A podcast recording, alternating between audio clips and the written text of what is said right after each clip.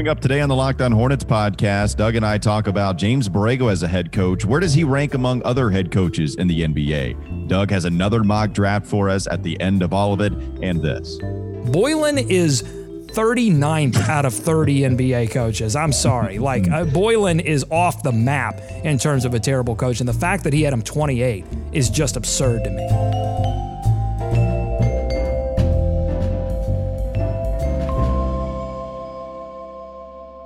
You are Locked On Hornets, part of the Locked On Podcast Network. Your team every day. Uh, in a minute, cuz we live. We live.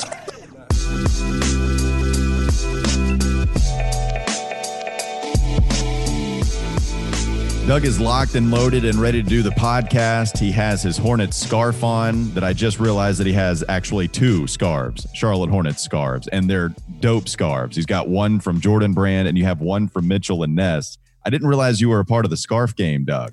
I always get compliments on this scarf. It is a, a honeycomb pattern. This is the Jordan brand scarf that I'm wearing right now. And ra- even in Nashville, when I wear this scarf out, people are like, oh man, that's a dope scarf. And they don't know that it, because the Hornets logo is on the bottom and usually it's obscured. So they don't even know that it's Hornets, but that that speaks to the power of the brand. I mean, I can't believe this team was the Charlotte Bobcats at one point. It just speaks to the power of the colors and the honeycomb. Like it all just works for reasons that are just unknown. I mean, it's just it's ephemeral. This this this uh, brand and why it resonates with people. Uh, but yeah, I love this scarf. And I was interested in it because you were wearing it inside. It just seemed weird to have a scarf on inside, but you still you're rocking it and you look great. And you're pod Jesus with a scarf on. You look amazing, Doug. I just thought I would start off the podcast by complimenting. Wow, I don't I don't know what I've done to deserve this, but I appreciate the love.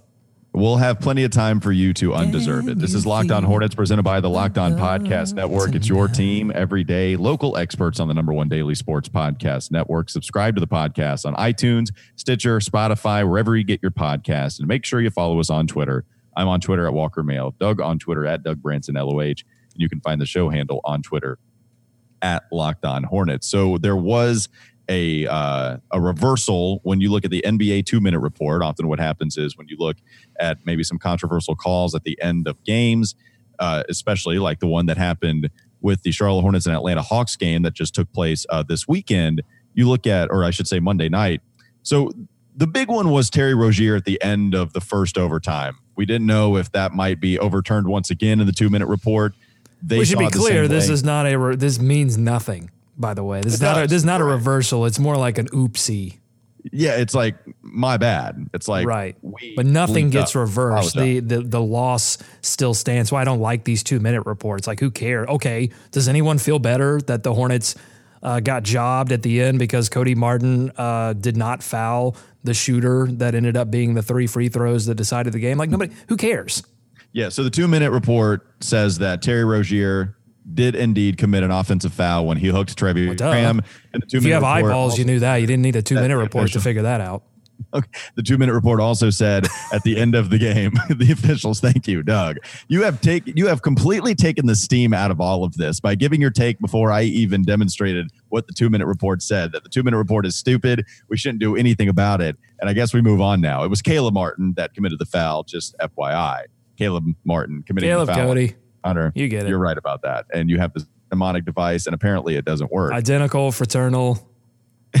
so we'll see if they can bounce back from that two minute report that apparently has everybody caring a whole lot about it, just like you do, Doug. Which, by the way, the by, by the way, by the way, thank you, thank you for missing that call. I mean, ultimately, I, I, mean, I get why Borrego is upset. I get why he's frustrated. I get why the players are frustrated. They are competitive, but let's just talk about the long term effects this this could be the the decider between a seventh pick or a sixth pick.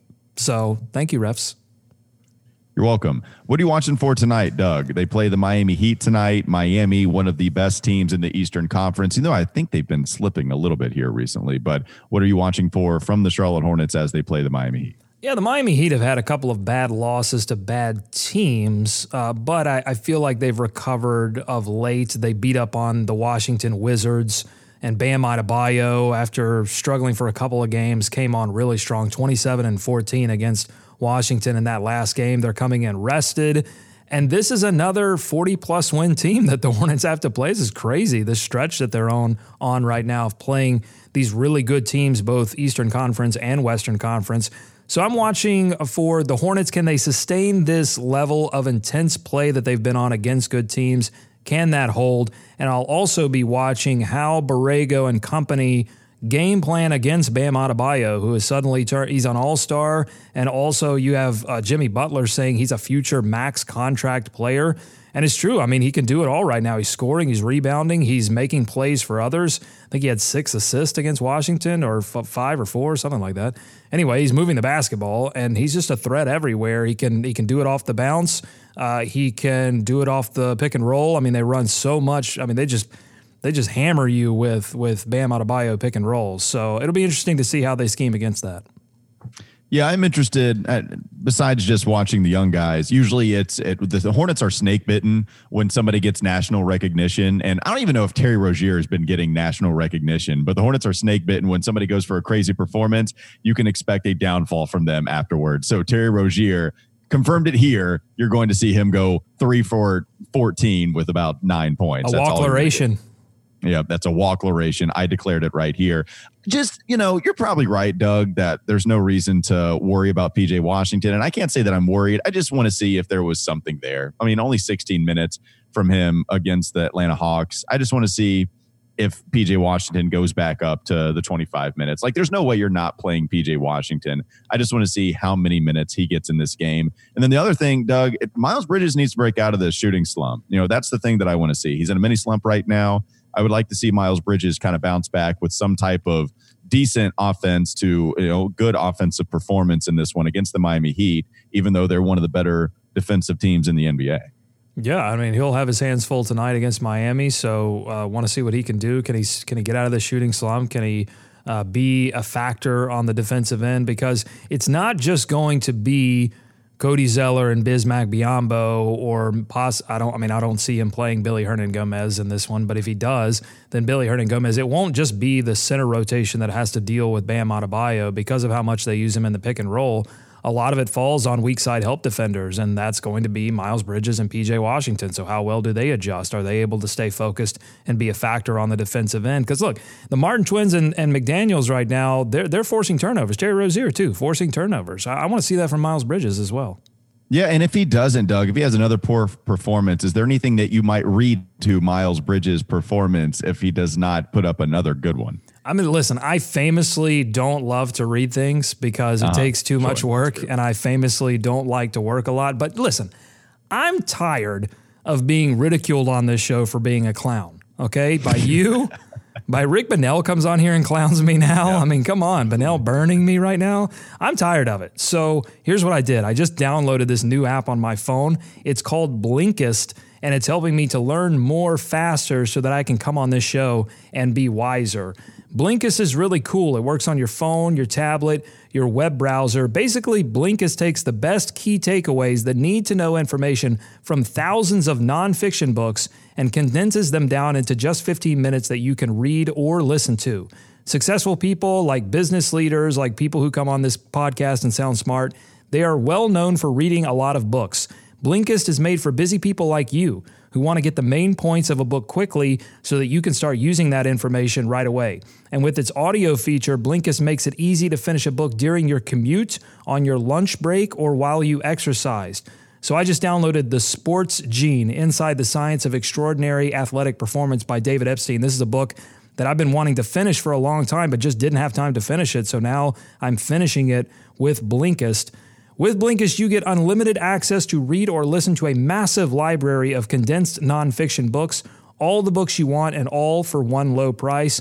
Right now, for a limited time, Blinkist has a special offer just for our audience. Go to Blinkist.com slash NBA and try it free for seven days and save 25% off your new subscription. That's Blinkist, spelled B L I N K I S T, Blinkist.com slash NBA to start your free seven day trial. And you'll also have 25% off, but only when you sign up at Blinkist.com slash NBA. Hollinger and Duncan of the Locked On Podcast Network ranked all the NBA coaches and uh, by a criteria of talent versus results, amongst other factors. We talk about that next in the next segment of the Locked On Hornets podcast. This is Locked On Hornets decoys all over the place. They've got everybody down at the rim. Ball goes into biz. They do like an XFL style where the wide receiver runs to the line of scrimmage, except it's with Devonte Graham. He picks up a foul. I don't care what you say, Nate McMillan. More like Nate McVillain. Get out of here. Quit whining about the officials. You got plenty of calls. The Hornets got a call at the end of the game. I thought it was fair. Hornets win. It's time for more of the Locked On Hornets podcast. Doug, I think we've talked about James Borrego for the most part this season in a pretty positive light. I think we've talked about some of the things that he's done well. And when you look at the Charlotte Hornets this season, the Charlotte Hornets absolutely have exceeded expectations. There was a discussion at the beginning of this year if the Hornets would even win 20 games. I always thought that was a little far fetched, but that was a real discussion being had that the Charlotte Hornets were in a very real spot. And this one probably a little bit more realistic we were having a legitimate discussion if the Hornets would be the last team in the NBA. It would be among the New York Knicks and maybe some other teams that were in the mix, but the, the, Hornets were absolutely there. That was the kind of discussion we were having around them. And here they are, over 20 wins. This is going to be a team that finishes, that, that has a legitimate shot to finish in the same spot in the Eastern Conference as what they did last year with Kemba Walker on the squad. It's a weaker Eastern Conference, granted, but I don't think anybody would have put money down that the Hornets would finish in the same spot or just a spot away from where they finished last year with Kemba Walker on the team. How much do we give credit to Mitch Kupchak, maybe some of the players for working hard their own right? And how much do we give to James Borrego? Well, John Hollinger and Nate Duncan of the Hollinger and Duncan podcast on the Locked On Podcast Network. So, Hollinger and Duncan, they ranked all the NBA coaches and they did it by a certain criteria. They did it talent versus results, do lineups, player usage make sense? Offensive, defensive system. Does the team play hard?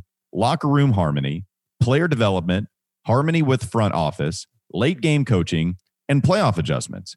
And so Hollinger has Borrego in his second to last tier, which is an unproven tier, and that's in the 20s with Taylor Jenkins of the Memphis Grizzlies. Nate Duncan has Borrego 25 in a tier called, quote, vets who won't get you killed, end quote. And he also has a quote in here by himself on this podcast, ranking all the coaches. Nate Duncan says, Can you point to anything that James Borrego has been good for? So, Doug, when I see that, and especially with some of the factors and some of the bullet points and the criteria that they measure, I certainly think you can go to locker room harmony. I don't, I think MKG would be the one guy that you maybe could come at me with. But MKG was someone that certainly didn't take a flamethrower to the situation that he was in. They requested a buyout. They granted him and they allow him to go play with Dallas Mavericks and get off of the team. Same thing with Marvin Williams, who we know Marvin Williams was as harmonious in that locker room as anybody. So I, I think that's something you can point to. Does the team play hard? I think unquestionably, yes. I think there is absolutely no doubt that the team plays hard. You just mentioned on the wake up call yesterday, Bismack Biyombo and Cody Zeller, they both play hard despite their minutes getting taken away from them, along with the young players who you could argue they're just trying to make they're just trying to make it in the league, but the veterans are playing hard as well. Player development. I, I wonder if you look at player development strictly because these guys are talented and it was going to come to them anyway. But Borrego has to have a hand in this player development. He also is a big advocate for the G League, and they have implemented that in a big way that I think has proven to be unquestionably advantageous. Harmony with the front office, it seems like they're on the same page. I mean, Doug, honestly, you know, playoff adjustments, we're not going to have any sample size of that. Uh, the late game coaching, we can certainly go to some situations with the late game coaching and, and, question what Borrego has done. The talent versus the results, we just talked about how they're going to be uh, they're going to exceed expectations. I, I, think Doug, according to a lot of these bullet points, man, Nate Duncan saying, "Can you point to anything good that he's done?" I would point to quite a bit of good that he's done this season. Yeah, and I think you know so much of what we judge coaches on is really just wins and losses, and the fact that Borrego doesn't have Uh, enough talent to get those wins and losses may eventually be his undoing in the same way that it was Steve Clifford's undoing. But it doesn't, you know, if if you're just talking about how do front offices and maybe people within the NBA view coaching, I think they view it very different differently. There was a specific reason why they chose James Borrego. They really believed, and they were vocal about this, that Borrego could take this take this team into this new era of player development. And I think he's certainly done that. He put together a staff that has resulted in in really high development for the Martin twins, for Devonte Graham, for PJ Washington, for Miles Bridges. Even though he struggled somewhat, he has uh, he put together a really good stretch. He got better this season. So th- there are all kinds of instances that you can point to in terms of player development. The team is playing harder at the end of the season. Locker room harmony, yeah, MKG. You could point to one instance where. Terry Rozier was a little bit upset with the game plan early in the season, but just in general, you don't hear players mentioning Borrego, even in a passive aggressive way, as being a result of what's been going on. It's clear that this team doesn't have enough talent to, to win a, a stretch of games. In terms of X's and O's, I mean, he's put together a couple of plays that have won this team ball games, and I think the team trusts him. They run the plays that he wants them to run. They execute the the, the way they want him, the way that, that he wants them to execute.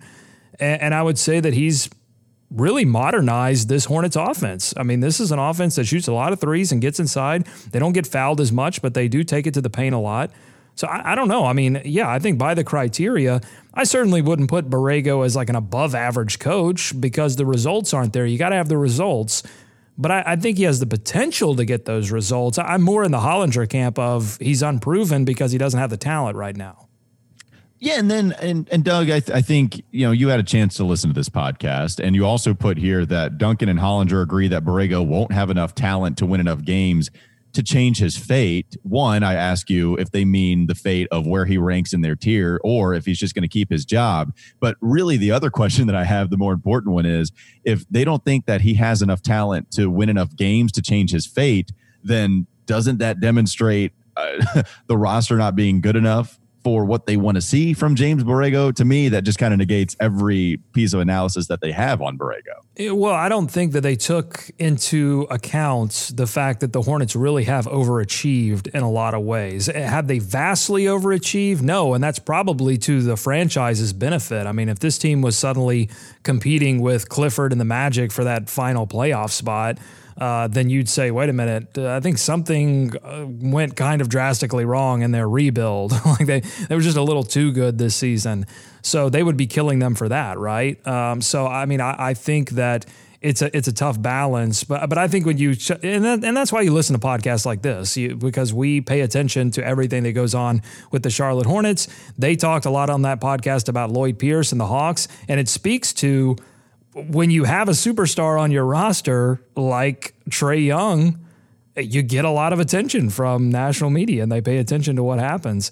Uh, but I think Borrego's done a good job. Now, I will say, Walker, I'm still unsure that Borrego is the coach that eventually takes them to the highest of highs if this franchise ever gets there. Like, I, I'm not sure that he's a Brett Brown he may be like a Kenny Atkinson, where you go, okay, we're ready to shift gears into a higher level. We got to find a guy who can do that for us. That's kind of where I'm at with James Borrego right now. I'm not sure that he's the X's and O's guy that could take them into like multiple playoff series victories.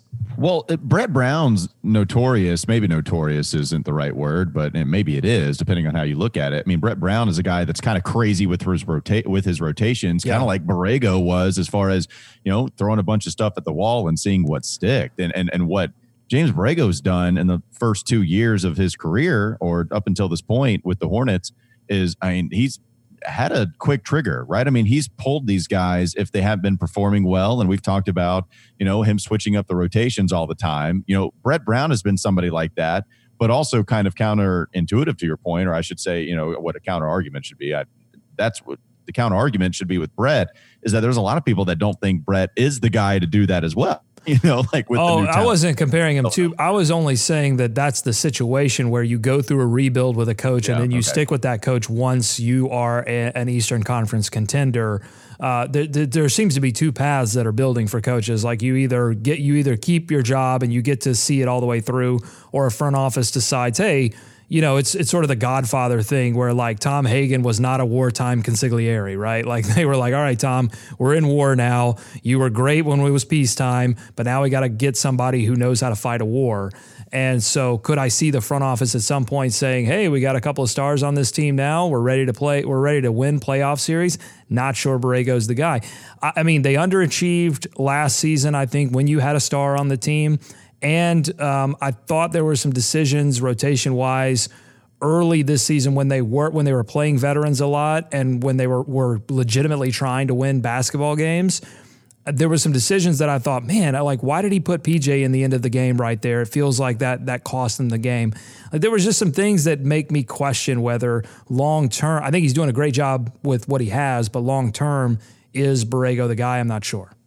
Yeah, X's and O's wise, game plan wise, I think that's a fair question. I think that's a more than fair question the thing that he has going with him. You bring up Kenny Atkinson. I, I don't want to focus, I guess, too much on the comparisons, but they just they're good points in the fact that okay, Kenny. Well, thank you. Kenny Atkinson and the Nets apparently mutually agreed to part ways. And Kenny Atkinson was kind of viewed as this micromanager. Well, that's not going to work with Kyrie Irving, DeAndre Jordan, and Kevin Durant. It's a star driven team now. It used to be a rebuild where those guys kind of needed to be micromanaged in order to get the most out of them. And Kenny Atkinson did that. But with those stars on the team, that's when it doesn't work. I don't think anybody is going to mistake James Borrego for being a micromanager. I love his demeanor, and we've talked about how transparent he's been with the veterans. It, it's the morale, the mood that he possesses to work with the stars that can easily transition to this kind of you know hypothetical situation where the Hornets are ready to take a big next step. The the mood that Borrego possesses that would allow him to transition as that coach. But you are right that the question that we have now for Borrego is the in-game adjustments, the X's and O's factor. That's the biggest thing I think we question Borrego. Well, and you're totally right. He's he's you'll never mistake him for a micromanager in in the way that Steve Clifford or Kenny Atkinson uh, Kenny Atkinson is at present, and, and Steve Clifford really is as well. And and you know we talked about Borrego's hire being a counter move to the Steve Clifford era. And I think in a lot of ways that that's correct in, in the way they handle players.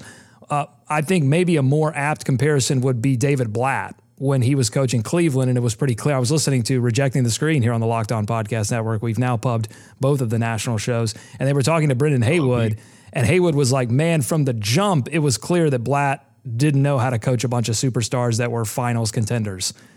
And I just wonder, and I'm not saying that I'm sure that Borrego's like that. I'm just saying I have questions. I think that's why I put him in the unproven.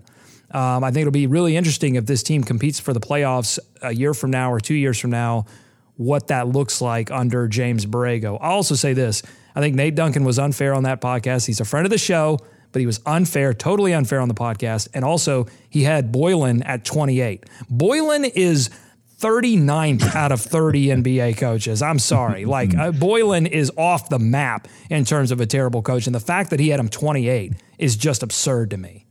Hollinger and Duncan, you mentioned on the Locked On Podcast Network. Friends of the show. The screen. Yes, all friends of the show. You also mentioned rejecting the screen. You listen to that, Doug. We love the clients that do business with us because they support us and we appreciate that. What can they do, Doug, if people are podcast and they want to support us as well by becoming business partners. If you've been a listener of this podcast, you've heard all of the great advertisers that work with Locked On, but you may not know that Locked On Hornets is a great way for your local business to reach passionate Hornets fans like you. Unlike any other podcast, Locked On gives your local company the unique ability to reach local podcast listeners, and you get to hear us read your ad, which is kind of cool. A locked on podcast listener is unique. If your company wants to connect with Hornets fans and a predominantly male audience that is well educated, has disposable income, then let's put your company right here on this locked on podcast. Local fans love to support local businesses and local podcasts. Text the word advertising to 33777 or visit lockedonpodcast.com slash advertising and let us know who you are. We'll get our team to help your team achieve locked on advertising success. Once again, text the word advertising to 33777 or visit lockedonpodcast.com slash advertising, and we look forward to hearing from you. We have another mock draft in the final segment of today's Woo! Locked On Hornets podcast. This is Locked On Hornets. Ah, I love leftovers, by the way. Huge leftover guy. Oh man, dinner, dinner for lunch. I love that. Leftover dinner, swing it into a lunch. maybe even to a breakfast if you're feeling goosey. It's time for more of the Locked On Hornets podcast.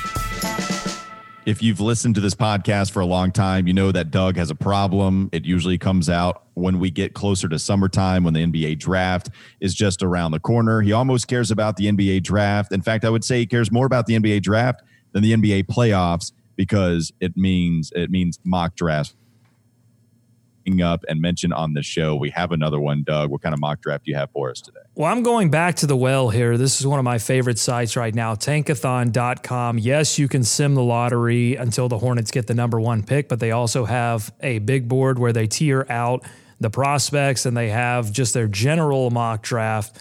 Uh, they think who they think will uh, be selected based on the records. And right now they have the Charlotte Hornets in the eighth slot, selecting Onyeka Okongwu, the freshman out of USC, power forward center, upgrading that position. Though he's only 6'9, but he is 245 pounds. I mean, this is a big dude, one of the biggest, just girth wise, one of the biggest dudes in this draft. So Onyeka Okongwu but I'm looking down at 11 right now at Obi Toppin. This is a guy that David Walker, friend of the show, really loves right now out of Dayton. He's doing fantastic things. And I had a chance to talk to Adam Stanko. He's an NBA draft expert. He's also the co host of the Rejecting the Screen podcast.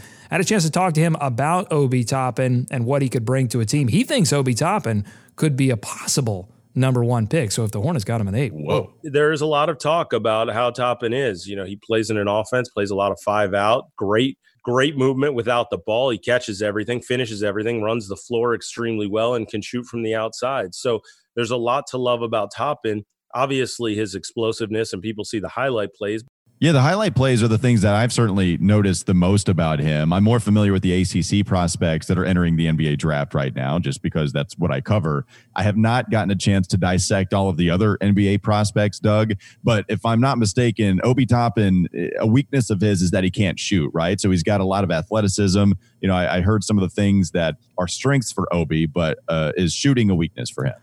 Uh, not, I mean, not necessarily. He's 39% from three this year. He doesn't take a lot of them. Uh, so, effective field goal percentage sitting at 67.4% right now. True shooting at 68.4. He gets to the line. Not a terrible shooter at the line, but right now averaging 20 points a game, seven and a half rebounds, and two assists. Extremely athletic. I think the shooting will improve. He's pro- he's the second rated power forward to Onyeka Okongwu, but I think he's going to rise as He's only a freshman. I think once he gets in front of NBA scouts for these one-on-ones, he's going to rise once he's once people see what this guy can do. So if he's available at eight, I think the Hornets, even though they're stacked right now at the power forward position, I I'm think. say, man, what does that make you? I don't I care. Mean, you take the yeah. best guy. Well, and, and and I understand that. It's just you you theoretically you want all your first round picks to play together, right? And so we talk about taking the best guy, and it makes sense because you can just trade the piece that maybe somebody else wants that didn't have a chance to get, but was really Miles. coveted. And, and so, yeah. so if that's something you would want to do, I understand that. I just wonder because there's certainly been a type that Mitch Kupchak falls for. It's been the versatility. We see it in the three draft picks that he had in his past draft with McDaniels, Cody Martin, and PJ Washington. We saw it with the Miles Bridges pick before he selected Devonte Graham in the second round. And it seems like Obi Toppin kind of fits that bill. I just want the high ceiling. I want the guy that can come in, can create his own shot, can be the go-to scorer for a team that can make a deep run. That's the guy that I want. And if Obi I mean, Toppin Obi, Obi's that guy. I think I really do. Yeah. I mean, I think Obi has that kind of. I mean, he he specs out that way. So, uh, yeah, just look for him to rise. I think Obi Toppin's gonna gonna shoot up the draft board. So I'm excited about him. All right, that wraps up this edition of Locked On Hornets. Now tell your smart device to play the most recent episode of Locked On NBA. Have a great day. We'll see you tomorrow.